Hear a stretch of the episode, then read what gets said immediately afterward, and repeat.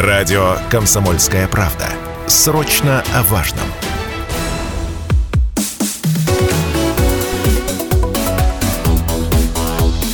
Тема дня. Добрый день, радиостанция «Комсомольская правда» Челябинск. В студии Станислав Гладков. И у нас сегодня программа «Тема дня». В Челябинске пройдут юбилейные 10-е рождественские чтения. 16 ноября в течение месяца ежнуральцы смогут обсудить широкий круг религиозных и общественных вопросов в рамках масштабного образовательного мероприятия, ежегодно проводимого Челябинской епархией Русской Православной Церкви. В этом году тема рождественских чтений звучит так. «Православие и отечественная культура. Потери и приобретение минувшего. Образ будущего». Обсуждению разных аспектов этой темы будут посвящены лекции, дискуссии, мастер-классы и круглые столы. Вот о том, какую роль играет религиозное начало в светских, казалось бы, вещах, таких как образование, противодействие наркомании, социальной помощи, например, да, в какой степени православная духовность может быть основой воспитания общества, об этом будем говорить с нашим гостем, а в гостях у нас сегодня руководитель отдела религиозного образования и катехизации Челябинской епархии, монах Георгий Шаговой. Георгий, добрый день. Добрый день. Да, действительно, пленарное заседание у нас 16 ноября. Мероприятия же начнутся с начала ноября. А, то уже, есть, да? Ну, то есть в течение всего ноября мы уже начинаем говорить, собираться по секциям. Вообще тема, сама тема очень интересна. Православие и отечественная культура. Тут надо сказать, что и человеку, и стране, и обществу порой очень ну, полезно обернуться, вот остановиться, обернуться назад и посмотреть, подумать, что мы прошли, что мы потеряли, что мы приобрели.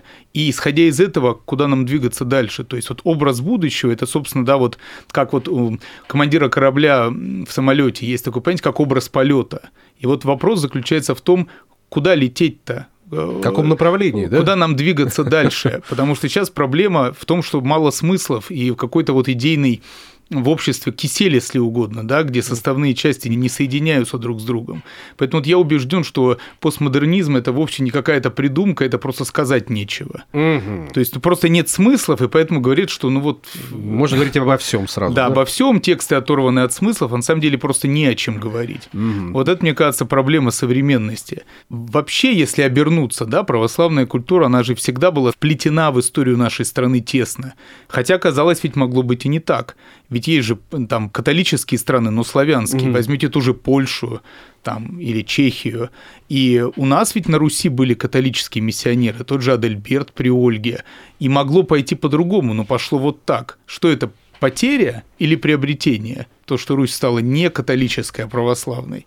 Ведь альтернатива такая Ну, была. Альтернатива была всегда, так или иначе, в разные периоды. Совершенно верно. И вот оборачиваясь назад, мы должны понять, произошедшие события применительно к православию, это потеря или приобретение? Кто-то скажет, да, мы не смогли влиться в семью европейских народов. Это потеря? Я думаю, что это приобретение. Знаете, у меня вопрос по поводу темы чтения, опять Да. же, да, учитывая вот, что написано там, учитывая, что православие сейчас, в принципе, уделяется ему огромное большое внимание, э, много церквей у нас строится, да, понятно, священники выступают на самых разных площадках, так или иначе, да. Можно ли говорить, в принципе, о потерях минувшего, сколь они велики, потому что, мне кажется, мы только приобретаем со временем больше и больше, да, то есть, что мы В потеряли каждой тогда? исторической эпохе есть и потери, и приобретения. Ну Но да. оценка эпохи заключается в том, что превозобладало. Вот, например, при Петре, я убежден, эта эпоха была приобретений. Несмотря на внешнюю смену, скажем, масок у элиты, но суть-то России не изменилась. Посмотрите на петровских фельдмаршал Шереметьев, ну это же старая элита. Конечно, был Меньшиков, но при любом царе есть выдвиженцы. Мы должны оценивать эпохи вот с точки зрения, какая чаша весов а, преобладает. А вот Николаевская Россия, Николая I, с моей точки зрения, это потеря. Мгм. Потому что э, за империей фасадов, э, вот известная да, метафора, был грязный двор не- неухоженный. И потом в Крымскую войну все это вышло наружу. Поэтому вот на чтениях наша задача, если угодно, оглянуться назад, применительно к православию, и понять вот этот наш путь исторический, да, что мы потеряли, что приобрели, и куда нам двигаться дальше. Поскольку без осознания прошлого мы не можем сформировать образ полета на будущее. Вот о чем мы хотим поговорить на чтениях. Какой период был самым благодатным для православия с точки зрения вот исторических перспектив, открытий, там, не знаю, усвоений, ну, я не имею в виду князя Владимира сейчас, да, понятно, что Я думаю так, что с одной стороны, конечно, православная культура, когда она пришла на Русь, это был взрыв. Это понятно, это основа да, была. Да, понятно, что это пришла и письменность, и... но тут надо понимать, что в тот момент великой схизмы еще не было, не было окончательного раскола между православием и католичеством. И тот же самый Кирилл и Мефодий, да, мы знаем, что они православную письменность создали, славянскую, славянскую. А где они ее представили в первый раз? То есть где они представили новые литургические тексты на славянском языке на суд общественности? Вот об этом почему-то, как правило, на таких вот эм, ресурсах квасного патриотизма как-то обычно об этом не говорится, а они представили это в Риме в базилике Санта-Мария-Маджоре в Риме, угу. папе, который утвердил эти тексты, поскольку тогда, повторяю, еще не было, так сказать, разделения такого. Потом оно произошло. Ну, самым плодотворным периодом, я считаю, наверное, от принятия христианства и до синодального периода, когда уже началась такая институционализация церкви, угу. святейший правительствующий синод, скажем так, ну, это общая политика Петра на регулярщину, да, на регулярное государство во всем. Мне кажется, от принятия христианства татаро-монгольская ига тоже в этом смысле каком-то смысле было приобретением, поскольку церковь в ряде вопросов была ну, не задавлена еще.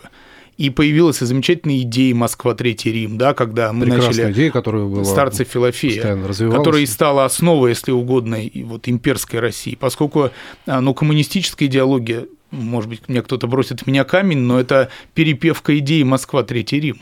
Да, по сути, образ светлого будущего, который должен быть здесь реализован у нас в стране. Ну, светлое будущее на Земле невозможно, это, ну, я считаю, не православно. Уловка определенная идеологическая, да, да. конечно, да, в данном случае. Ну, скажем так, вот эта мысль о том, что Россия является, ну, если угодно, такой лампадой, несущей в себе истинную веру, поскольку после схизмы и после падения Константинополя, помним же, да, в Москва, Третий Рим, 1453 год пал Константинополь, а в 1480-м Э, стояние на реке Угре Русь освобождается от нашествия.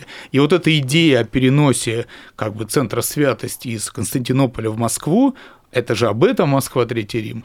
Вот мне кажется, наиболее плодотворный период, он вот такой как бы развитие, это до Петра. Потом некая, некая стагнация, синодальный период, ну то, что было при большевиках, мы понимаем, тут разные оценки может быть. И сейчас у нас в 90-х, ну вроде как был ренессанс – Угу. Сейчас он... А сейчас как вы оцениваете? А вот сейчас... Вы как вы оцениваете тот период, который сейчас для православной церкви? Исканий, Очень... поиска, чего вот? Очень сложный, но тут нельзя православие отделить его, нельзя вырвать из общества, из государства. Мы вообще живем на сломе, да? Ну, по большому счету, переломный Помнишь же, да, да. Старое, старое проклятие китайское, чтобы ты жил в эпоху перемен. А вот мы в нее и живем сейчас. Потому что мы с 90-х годов строили, ну, пытались так или иначе интегрироваться в, ну, в общем, скажем так, западный европейский мир. Помните рупора Владимира Вольфовича, уже покойного, который да. говорил, что мы должны стать союзным государством. Это же не просто так говорилось. Конечно, конечно. Да, а теперь была. мы совершили поворот огромный, да, цивилизационный поворот на восток. И, соответственно, и вообще на планете сейчас будет ну, если угодно, вот Третья мировая, но только не так, как ее представляли фантасты в 50-х, да, с ядерной зимой. Угу. Там, а какая тогда? А вот такая прокси-война. Ага. То есть идеологическая, мы... идейная и, идейная, а в военном отношении именно как бы война по доверенности. Это и есть прокси-война, что это mm. не мы, это вроде как, но, но это не мы, это не наши союзники. Угу. То же, что мы сейчас наблюдаем. Чужими руками. Ну вот, например, да. Ближний Восток. Израиль воюет с кем?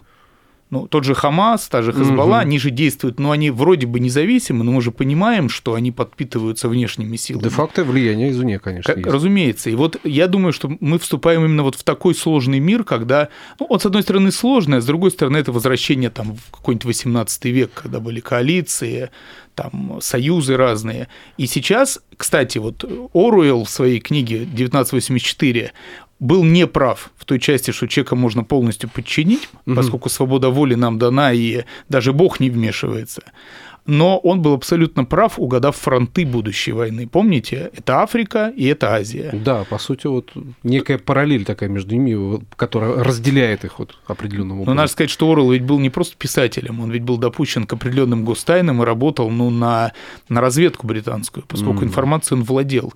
И я считаю, вот эти два фронта Африка, и мы видим, как православная церковь идет в Африку сейчас, да, африканский экзархат, новые приходы, это же не просто так.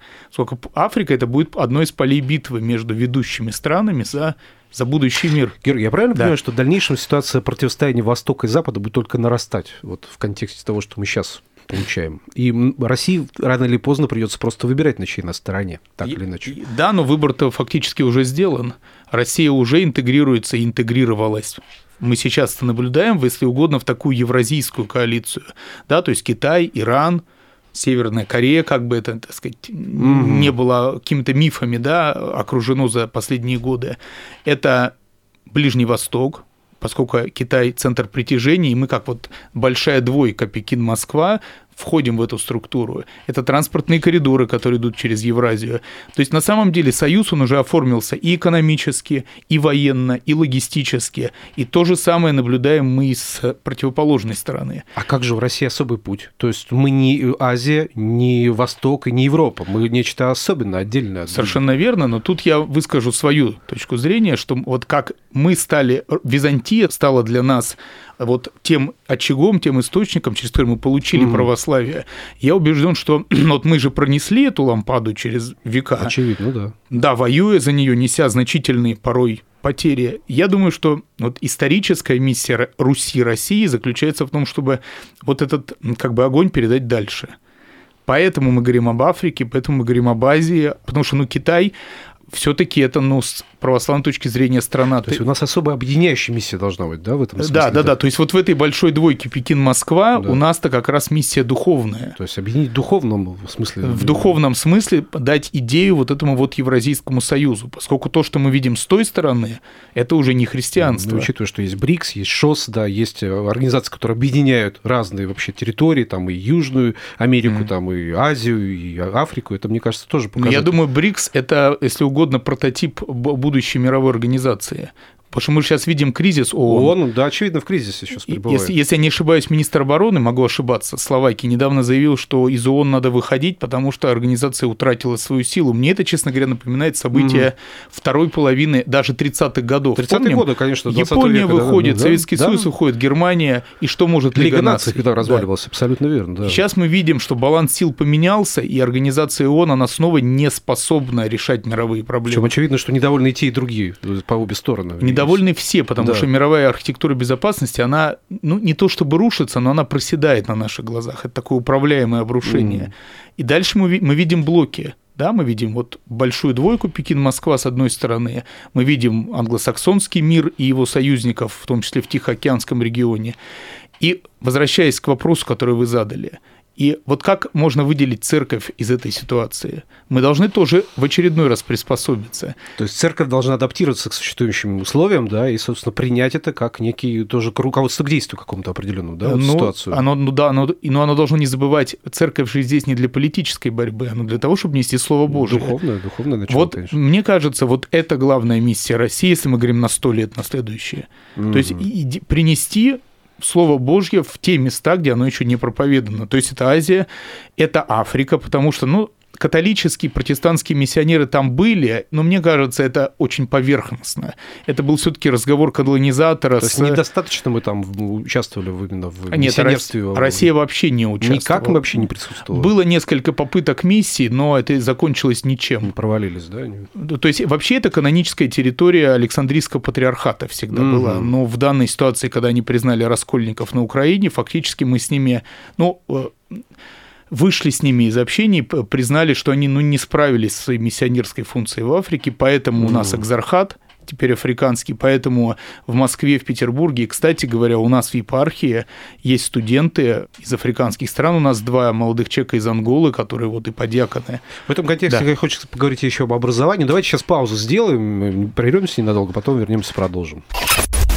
Еще раз добрый день. Радиостанция «Комсомольская правда» Челябинска, 95,3 FM. Эм. У нас тема дня, и сегодня мы говорим о десятых рождественских чтениях, которые пройдут в Челябинске уже месяц в течение всего ноября. Любой желающий, нравится, может поучаствовать в широком круге обсуждений религиозных, общественных вопросов в рамках масштабного образовательного мероприятия, которое ежегодно проводит Челябинская епархия Русской Православной Церкви.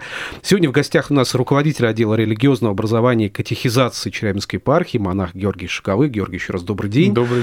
Вот начали мы говорить о сложных аспектах, опять же, миссии и роли православной церкви в существующих реалиях. Это и политические реалии, и социальные, и прочее, прочее, да, усиливая те аспекты, которые особенно мы вот сейчас затронули, да, и разделение Востока и Запада, да, то есть это и история наша, которая развивается по раз... сложными путями абсолютно, да, mm. то есть где были возможности уйти в католичество, да, у нас не раз было в истории, когда поворот в католичество был вот, что называется, очевиден практически, да, но тем не менее мы выбрали свой православный путь.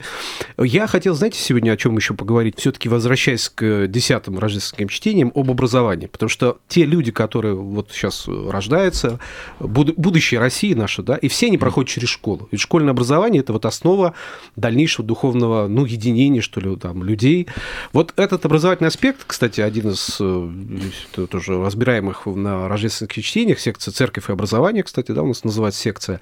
Вот по поводу уроков по основам православной культуры. Постоянно спор от родителей я слышу. Да? А нужна ли она? А зачем? Мой ребенок, ну, вроде не религиозен, мы в церковь не ходим. Да? Вот зачем нужно детям еще вот это? И нужно ли оно? Кому, может быть, нужно? Что это дает ребятам?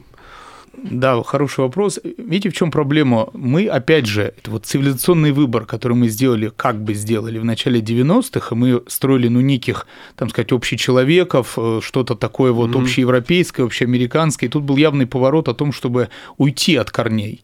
И мы заявляли о полной светскости образования, но ведь не бывает пустоты в голове. То есть, если э, нет Бога, то появляется кто угодно. И, к сожалению, сейчас вообще только-только начинает возвращение к пониманию, что в школе нужно воспитание. Что школа – это не просто место образ... неких услуг образовательных. Образовательные услуги, да, есть термин даже. Это категорически неверно. Это нас ведет к, в общем, к обрыву, к пропасти. Необходимо, если мы, мы должны понимать, что через там, 30 лет, 40 эти люди будут управлять страной. То есть нами, находящимися То уже, дело, это будущее уже на пенсии. страны, да, да. конечно. И аж какие мы ценностную картину им закладываем? Мы им даем просто сумму знаний – но человек, не может, человек так, такое создание, что он не может жить без ценностей. То есть ценностная картина мира, она все равно у человека будет. Вопрос в том, из каких кирпичиков она будет состоять. И сейчас, ну, честно говоря, ситуация сложная, потому что модуль «Основы православной культуры», он читается только в четвертом классе, без домашних заданий, без оценок. Только четвертый Только четвертый класс. И то в, в третьем классе мы идем в школы, выступаем, говорим о том, что это курс культурологический, да, он не подразумевает обучение религии. Мы не учим молитв, не водим детей в школу, мы просто им рассказываем о культуре православия. И это, конечно, вот я лично хожу на собрание, это вызывает, ну, как правило, редко, когда собрание проходит спокойно. То есть это вызывает, как правило, Я представляю, что там происходит. бурю эмоций, и есть очень... Причем, кстати говоря, основная угроза-то исходит не от других конфессий. Люди верующие, например, те же мусульмане, они понимают, что да, и часто, кстати говоря, бывает такое, что дети, ну, родители мигрантов говорят, а пусть он походит, и хотя бы... Ну, то есть, что надо, мы ему уже сами расскажем. Пусть он походит и хотя бы узнает, ну, вот культуру, куда он прибыл. Наибольшее непонимание, это вот как раз исходит от условно вот этого либерального лагеря, я их так назову, тех вот, кто вырос вот в 90-х на мечте о вхождении в европейский дом. Европейские ценности, европейская... Да, да, кто смотрит соответствующие вот там новостные, телеграм, YouTube-каналы. Ага. А что говорят, что задают, какие вопросы? -то? Чем недовольны? Что, что это мракобесие, а, вот так, что да? это несовременно. Да? Ну, собственно, со времен там Дидро и Монтескье новых аргументов Ничего не придумано. Не По сути, они их Вольтер, они их просто повторяют. Хорошо, но у меня возникает вопрос, а какие тогда картины мира будет в голове у детей? То, что мы сейчас видим в Европе, ну, я категорически не могу с этим согласиться. Георгий, у меня вопрос тогда возникает. Смотрите, мы говорим о нравственных ценностях, о картине мира взрослеющего ну, человека, который вот постепенно набирается опыта жизненного, да, то есть mm-hmm. здесь в данном случае, конечно, мы должны его воспитывать, но уроки, ну, литературы русской, они разве не дают тех ценностей, общечеловеческих ценностей, которые цементируют, ну, видение, ну, образа человека, его роли в этом мире, его включенности в социум, социум, социальные отношения и так далее. Ведь русская литература, она построена на этих самых ценностях, православных в том числе ценностях, э, ценности человеколюбия, сострадания и так далее. То есть мы посмотрим на подборку произведений литературы русской, мы понимаем, что там все это есть уже как бы. И э, ну, если впитывать это все, человек будет действительно нравственно правильным, ориентирован на правильные ценности. Я с вами согласен, однако курс литературы до такой степени перегружен, нет, читающие дети есть. Вот mm. тут я никогда не соглашусь с теми, что говорят, что молодежь стала не та, ничего Многие не говорят, перестали читать детей. Неправда. Есть молодые люди, которые, правда, читают очень угу. сложные произведения. Я ну, не так давно был в Москве, ехал в метро и видел молодых людей с очень серьезной литературой в руках. Но понятно, что всегда есть люди, которые захотят. Но мы же с вами ваш вопрос начался с того, что все проходят через... Да, все уроки литературы не направлены на формирование ценностей. Все-таки это, ну, к сожалению, сейчас превращено в набор книжек. Угу. А когда мы говорим о православной культуре, мы говорим о именно о ценностных... Ценностная ориентация какая-то. Да, да, да а вот о, о наборе ценностных установок, то есть, угу. если угодно, координат, в который можно вписывать картину мира. Я почему-то думал, что это вот вещи какие-то параллельные друг другу абсолютно. Вот литература, впитывание вот этого литературного контекста и как раз православная Но я считаю, что это не... Да, это не будет вред... Дополнение, может быть? Как Ска... Нет, а основа православия – это базис. А смотрите, когда человек понимает православную культуру, знаком угу. с ее ценностями, и когда он будет, например, по истории России проходить, а, значит, те или иные события, он будет понимать мотив, мотивацию исторических деятелей. Да, почему Иван Грозный после этих э, страшных казней, расправ, там, когда он лично в них участвовал, почему он синодик-то писал за помин души? То есть, но это же кто-то незнакомый скажет, что, ну, грубо говоря, не все дома были неправда. Человек был, ну, кстати, да, человек был укорененный в православной культуре. Может быть, поэтому-то Петр I и не тронул там форму православной веры. Хотя, конечно, хотя желание это было, видимо. Царь-реформатор мог это рукой, сделать, да. да, но он не сделал. Он бюрократизировал, но оставил церковь такой, какая она есть, по содержанию, по обрядам, по всему. Читать литературу тоже, как понять а, бунт э, в преступлении и наказании? Ну, как понять главного героя, не будучи знакомым, знакомым с православными основу, ценностями? Да, да. И ту метаморфозу, которая с ним произошла потом. Ну, кстати, да, тут много завязано еще на понимание этих Хорошо, а возьмем, давайте возьмем вообще не православную, возьмем Блока, да, Э, в белом венчике из роз впереди Иисус да, Христос. Да, да, религиозные ценности. Ценности. Или, значит, а помните, вот и долгополый, стороночка из усуброб, угу. что ты нынче не веселый ты, товарищ поп. Ну, угу. казалось бы, это ведь не религиозная литература, а антирелигиозная, но в ней же появляются Мотивы, символы. Да, символы. символы да. А символ это знак а как, если мы не понимаем, что значит символ, как в, в, пиктограмма в пирамиде, а как мы декодируем литературу? Я боюсь, что преступление и наказание может быть непонятым. Георгий, очень обширную тему мы сейчас затронули, безусловно, времени у нас совсем мало остается. Пару слов о чтениях, буквально пригласите наших слушателей на эти чтения, скажите, что там они могут узнать, что обсудить еще. Да, как мы уже сказали, пленарное заседание 16 ноября в отеле Radisson Blue, труда 179, вход свободный для всех желающих. А есть сайт чтений, прям так и набираете, областные чтения Челябинск, выходит сайт, где находится программа мероприятий. То есть есть секция по социальному служению, есть образовательная секция, есть миссионерское направление. То есть есть секции конференций в университетах, в Юргу, в Челябинском госуниверситете. То есть, в принципе, если человек заинтересованный и желает прийти, я думаю, он найдет, э, где себя приложить и где ему побывать.